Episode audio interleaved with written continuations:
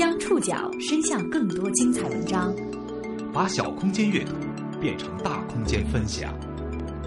报刊选读，报刊选，把小空间阅读变成大空间分享。欢迎各位收听今天的报刊选读，我是宋宇。今天为大家选读的文章摘自《中国青年报》。我们天天出来，我们在家反正也没事儿干。北京前些天持续的雾霾，让跳广场舞的大妈们又火了。基本上每天都会过来，然后最近由于这个天气雾霾比较严重，戴着口罩，加了一些防护措施。不知从何时开始，在中国广袤的大地上，无论黎明黄昏，不管城市乡村，广场上、小区旁、花坛边。只要有平整空地的地方，就能看到大妈们的身影。一波又一波的争议，将他们与大嗓门、奇葩、落后捆绑在一起。广场上的他们面目模糊，他们到底是谁？他们为什么如此？他们又为何被如此对待？今天的报刊选读，我们将和一群调研者共同观摩停不下来的广场舞。风来了，北京的雾霾散了，可是关于雾霾的段子还没散。这些天你一定看过广场舞大妈们在雾霾中翩翩起舞的视频和照片，有段子手调侃：晚上雾霾中的广场舞大妈们跳出了午夜幽魂的感觉。本来说溜溜公园的，看到此场景望而止步。要不是有小苹果的背景音乐，还以为是《生化危机》的现场呢。我们在家反正也没事儿干，除了下雪我们不出来，不下雪我们天天来。基本上每天都会过来，然后最近由于这个天气雾霾比较严重，戴着口罩，加了一些防护措施。呃，过两天如果这个雾霾一直这么严重，可能会选择室内健身，主要是出来运动一下，强身健体。在中国，这些扭动起舞的大妈们是个将近一亿人的群体，只要有一块平整的空地，他们就能够伴着激情的歌曲，动作一致的抬手转身。三年前，湖南师范大学的青年学者黄永军对每到傍晚就准时出现在他家窗外空地上的大妈们很是反感，觉得这些大妈们剥夺了自己安静看晚霞的权利。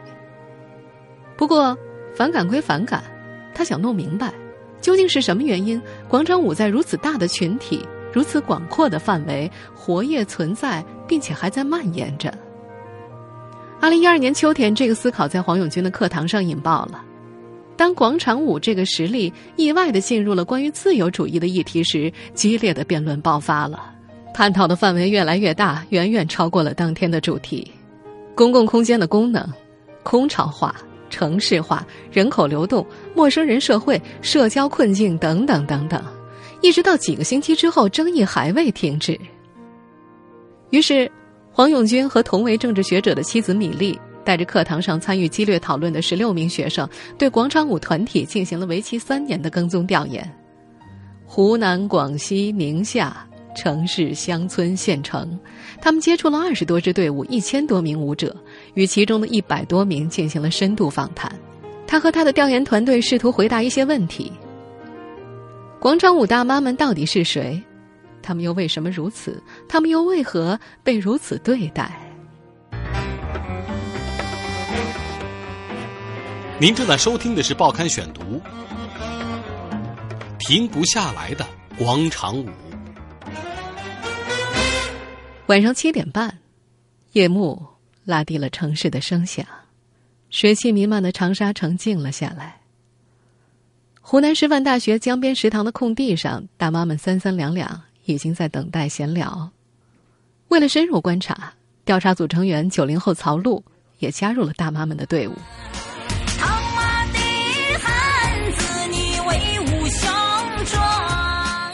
音响一打开，套马杆的调子传了出来。六十多岁的何香玲站在队伍最前面，屈半膝，手臂上扬，摆出套马的姿势。身后的四排大妈们跟着何香菱做出同样的动作。十多年前，何香菱所在的长沙某国营单位改制，五十岁的她被买断工龄，提前退休。儿子在外地工作，丈夫沉迷于牌局，除了沮丧了回来吃饭，家里很少出现他的身影。做饭、洗衣、拖地，何香林不紧不慢的完成一项又一项，因为除了这些，她不知道还能做些什么。有时候他会忍不住自言自语：“哎，当时多热闹啊，一群姐妹吃食堂。”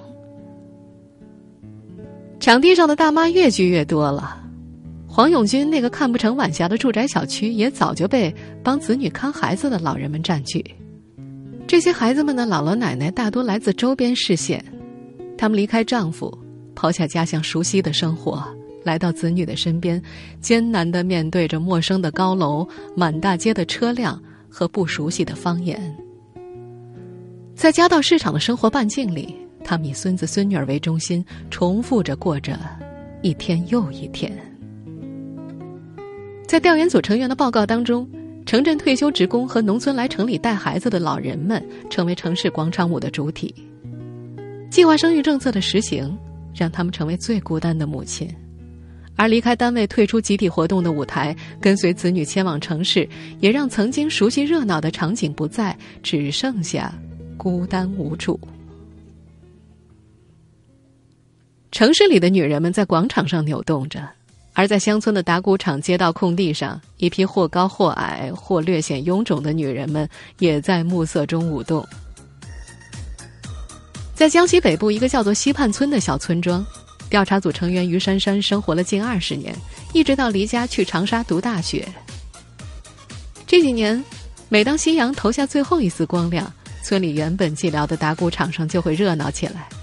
于珊珊的妈妈、大妈、舅妈、姨妈。随着带杂音的音乐起劲儿的扭着，站在边上的于珊珊没觉得扰民，反倒觉得这样的热闹有点安慰人心。九零后的曹璐和于珊珊观察到的这些故事，总让黄永军想起自己的母亲。他六十多岁的母亲如今也在长沙帮他带孩子，不忙的时候也会到广场上去跳一跳。他的母亲曾经是县城里当年仅有的两个女高中毕业生之一。原本光明的路，因为文革时黑五类的身份而终结。在母亲的年轻岁月，革命、奉献、阶级敌人这样的词汇，随着广播整日在村子里回响。等到黄永军记事的时候，母亲盘了个小卖部，成为改革开放之后的第一批个体户。那个时候，贡献这样的词汇已经落寞了。在小卖部门前的公路上，人们谈论的是挣多少钱；黑白电视机里是市场竞争。国家在飞快的赶路，在时代的变迁当中，他们所熟悉的热闹场景已经不在。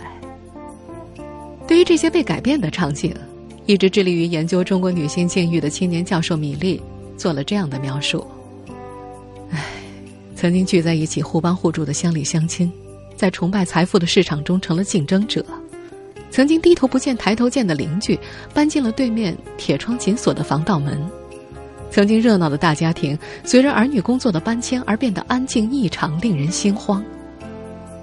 他们孤单无助，无所适从，在遇到热闹的广场舞之后，便一头扎了进去。调研的学生刚开始和广场舞大妈交流时，对方会把跳舞的意义描述的极为简单，为了健康和开心。可等到调研者们进一步走进大妈们的生活，才发现。他们跳舞的那种精气神，并不像之前描述的那么简单。报刊选读继续播出：停不下来的广场舞。调查组成员曹璐以舞友的身份参与大妈们的闲聊，听到了更多真心话。何香玲因为舞跳得好，被推为领舞者，这让她找回了年轻时那种被重视的感觉。她教起舞来极为认真。一套新动作，自己先练习个二三十遍。厨房做饭、客厅拖地的时候，他都会不由自主的比划着。学舞、教舞、收取会费、管理账目、运送音响，毫无疑问，他在队伍里不仅是骨干，更将自己视为了领头人。让曹璐惊讶的是，看起来温和的何香玲还发动了保电运动。暑假的时候，因为学生少，湖南师范大学切断了江边食堂的电源。广场舞活动被迫停止了，何香林动员舞蹈队里的师大职工和学校领导层去交涉，要求恢复供电。保电运动最后虽然没有成功，何香林的领头人事迹却成了舞蹈队的光辉历史。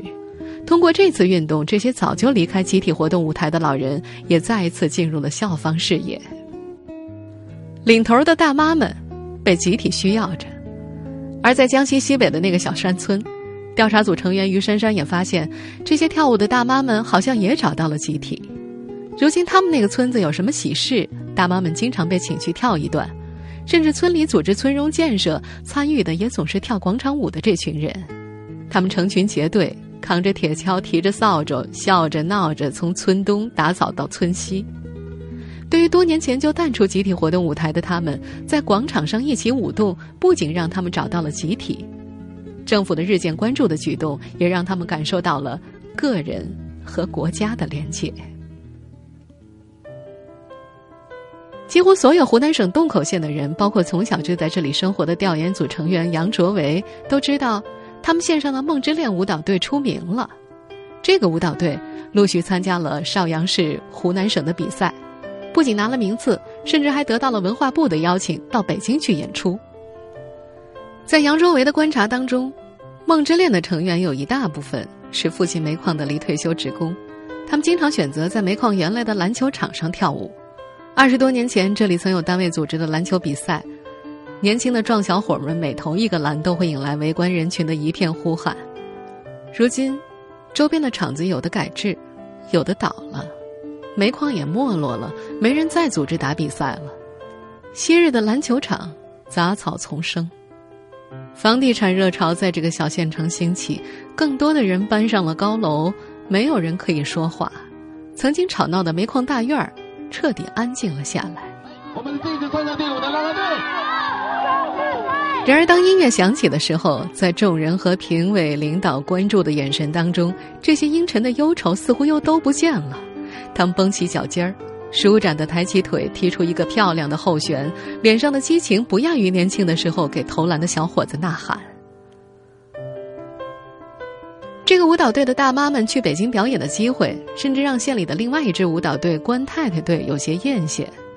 煤矿子弟杨卓维细心的观察到，关太太队的成员大多是县里公务员的妻子。为了通过关太太队获得县里的某些资源支持，比如给予进京的补助，梦之恋的骨干同意让几位关太太加入队伍。不过跳了两次，身体的碰撞时常发生，那几位关太太自觉不受待见，撤兵了。队伍里的女人们也毫不示弱，还有人喊着：“哎，跟我们无良仔跳啥嘛？”为什么跟关太太跳不到一块儿？在青年学者米粒看来，这两支广场舞队伍之间存在隐形的栅栏。这种社会分层机制把有相同经济文化资本的人聚在一起，并排斥其他不属于该阶层的人进入。换句话说，就是他们给自己定位了，他们觉得自己和关太太们不是一路人。对于这些在广场上翩翩起舞的大妈们来说，集体的意义对他们是如此重要。与国家的连接，让被漠视的他们再次感知到个人的价值，以至于这种归属感不能让不是一路人的人打破。在调研学生观察的这些故事当中，广场舞再次给予了大妈们稳定、安全、受关注，也让已经迟暮的他们再次感受到曾经有过的激情、梦想和追求。清晨或傍晚，他们在一起舞蹈，在音乐结束之后闲聊。生活变得熟悉起来，无所适从得以消解，在这里，他们找到了自己的集体。这些年，广场舞大妈渐渐成了社会新闻的主角，他们成了制造噪音的全民公敌，行为逻辑不可理解的黄金抢购者，股票市场上被收割的新韭菜。在一系列的负面标签贴到大妈们身上的时候，有几个问题引人关注。我们这个社会到底在反感什么？大妈们为什么被如此对待？报刊选读继续播出，停不下来的广场舞。其实，在黄永军和米粒还在北京读大学的两千年，他们学校附近的广场上到处都是跳舞的大妈。那个时候，低成本的广场舞刚刚开始成为中国大妈们的锻炼方式。二零零八年北京奥运会，公民健康议题的重要性被高调提出，广场舞大妈充满活力的健身行为，正好契合国家的发展战略。越来越多的大妈们在广场上、公园里、小区旁扭动起舞。饶有意味的是，早已兴起的广场舞却一直到二零一三年才得到火热的关注。期间，广场舞大妈迅速从全民健身的时代标杆，变成了制造噪音的全民公敌，甚至成为被泼粪、扔水弹、鸣枪、放狗的对象。我们现在在网上随便一搜索，就能够听到众多由广场舞所引发的纠纷。我们也收到大量的投诉，来反映。湖滨公园自发性的活动属于失控的状态，非常著名的一个纠纷的种类吧啊，就是广场舞了。是，因为扰民，大妈曾经和很多人发生过矛盾。可是您知道吗？大妈和大妈之间也容易发生矛盾。从她手上包裹的纱布、身上的血迹，还有撕破的衣服，可以看出当时打斗有多激烈。一直强调避免贴标签、关注个体生活的青年学者黄永军说。广场舞引发广泛关注，与大妈的迅速标签化不无关系。二零一三年四月，国际金价暴跌，媒体把参与抢购黄金的中国女性群体形容为抗衡金融大鳄的强大力量，并觉得这个群体的行事风格、思维逻辑不可理解。中国大妈一词随之诞生，并且不断出现在和广场舞相关的话题里。一个随之而来的问题就是：社会到底在反感什么？大妈们为什么会被如此对待？在黄永军和米粒的指导下，调研学生刘金对网上关于广场舞的话语做了文本分析。他发现，广场舞因为审美上的农业重金属和动作整齐划一被年轻人嘲讽，更因为空间占用、噪音污染被讨伐。对此，青年学者米粒给了一个很有趣的视角：用随身听可以很容易的划分人群。当代城市青年必然是戴着耳机，沉醉在他们藏于耳朵的世界里；而中老年人即便不是在跳广场舞，他们也不戴耳机，而是把可扩音的电子设备拿于手上或者置于车筐。老歌戏曲的声音跟随着他们在空气当中散播。原本是两代人生活方式的不同，如今却变成了一种文明和落后的对抗。在现代城市当中，空间的安静有序已经成为一种主流观念。在这种观念里，伴随着激情舞曲在广场扭动起舞的大妈们，无疑是聒噪的。牢牢掌握话语权的都市主流，毫无悬念地碾碎了大妈们微弱的声音。这在刘晶的文本分析当中得到了印证。不少评论当中，因为噪音问题而被泼粪的广场舞大妈，不仅没有得到同情，反倒被认为罪有应得。然而，当曹璐、于珊珊、杨卓维这些九零后的调研学生和身边那些喜欢自拍、喜欢发朋友圈、习惯戴着耳机的年轻人一个又一个闲聊的时候，却发现了一个很有意思的现象：他们毫无掩饰对广场舞的厌弃，觉得低俗可笑，却愿意看到自己的父母在广场上消耗多余的精力。动动身体好啊，省得一个人闷，不会老来烦我了。除了文明的定义之外，还有城市设计人性化的问题。米粒举了个例子，我们很少注意到的是，女人有百货大楼，有美容院；中产阶层有茶楼，有各类的健身场馆；年轻人有 KTV，有咖啡厅。可是中老年人呢？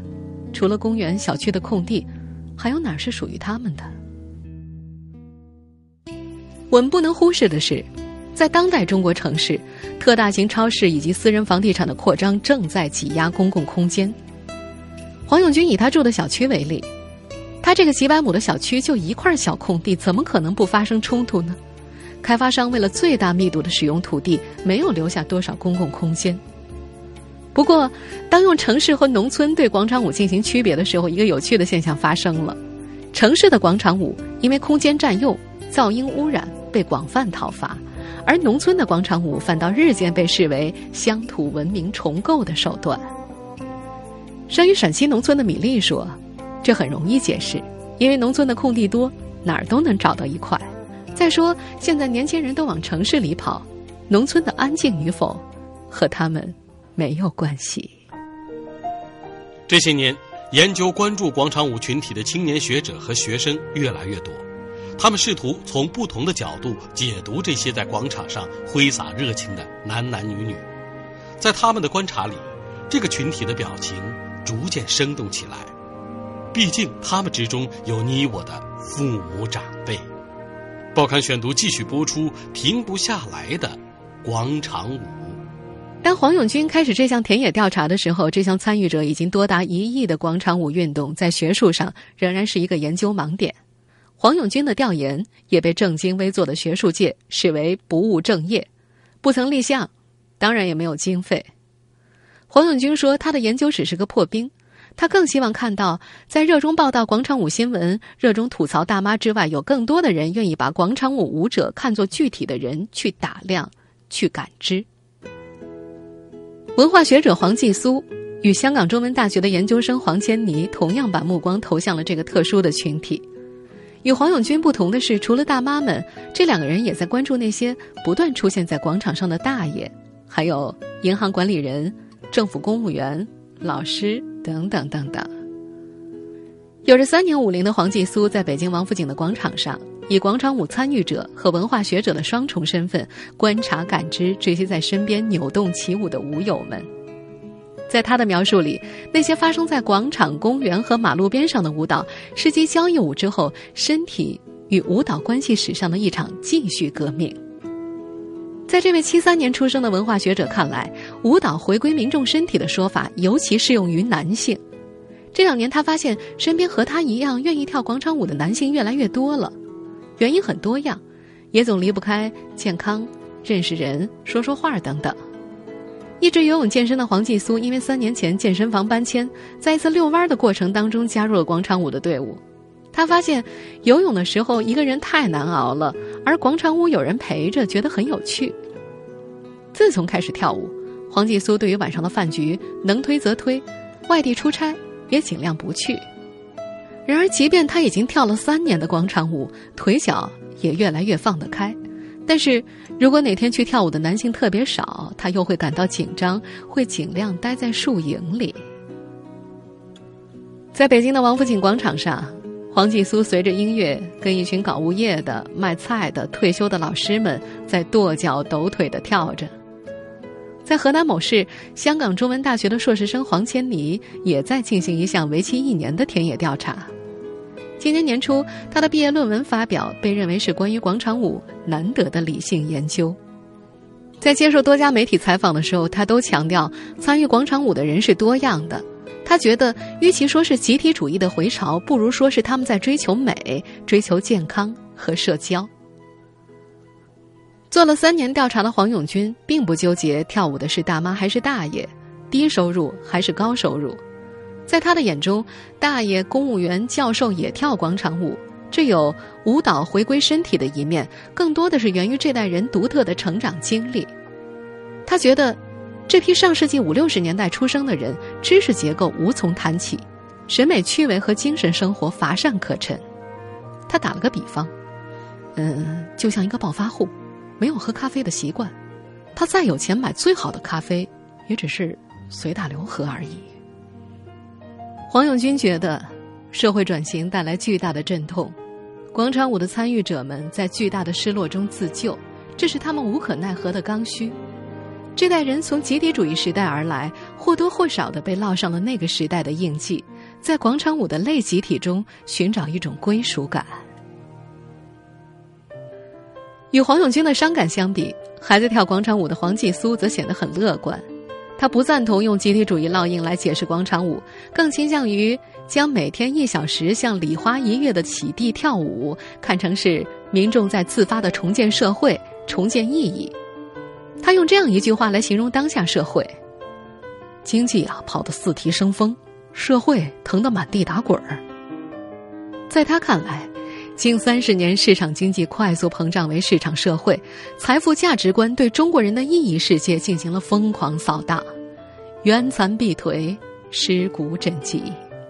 就是在这种情况之下，广场、空地、公园、街边的广场舞出现了，民众在不断开拓的社会空间里行动起来，拯救自己的人生、人际与人心。他记得有个大姐跟他说：“咱挣的少，可活得好啊。”三年前，曾经在课堂上争得面红耳赤的学生，如今再谈到广场上大爷大妈的起舞扭动，已经没有了当日的激愤。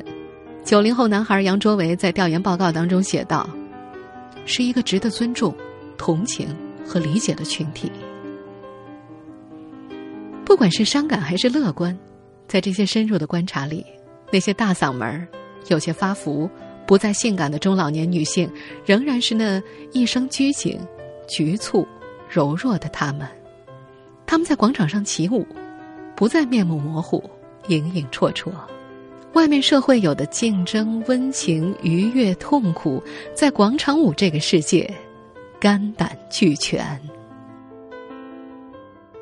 听众朋友，以上您收听的是《报刊选读》，停不下来的广场舞。我是素雨，感谢各位的收听。今天节目内容摘自《中国青年报》，收听节目复播，您可以关注《报刊选读》的公众微信号，我们的微信号码是《报刊选读》拼音全拼。参与报刊选读微信互动，依然有机会获得由康贝佳口腔医院提供的价值三百五十一元的免费解压券。您还可以通过在南京 APP 和喜马拉雅 FM 关注我们的节目。下次见。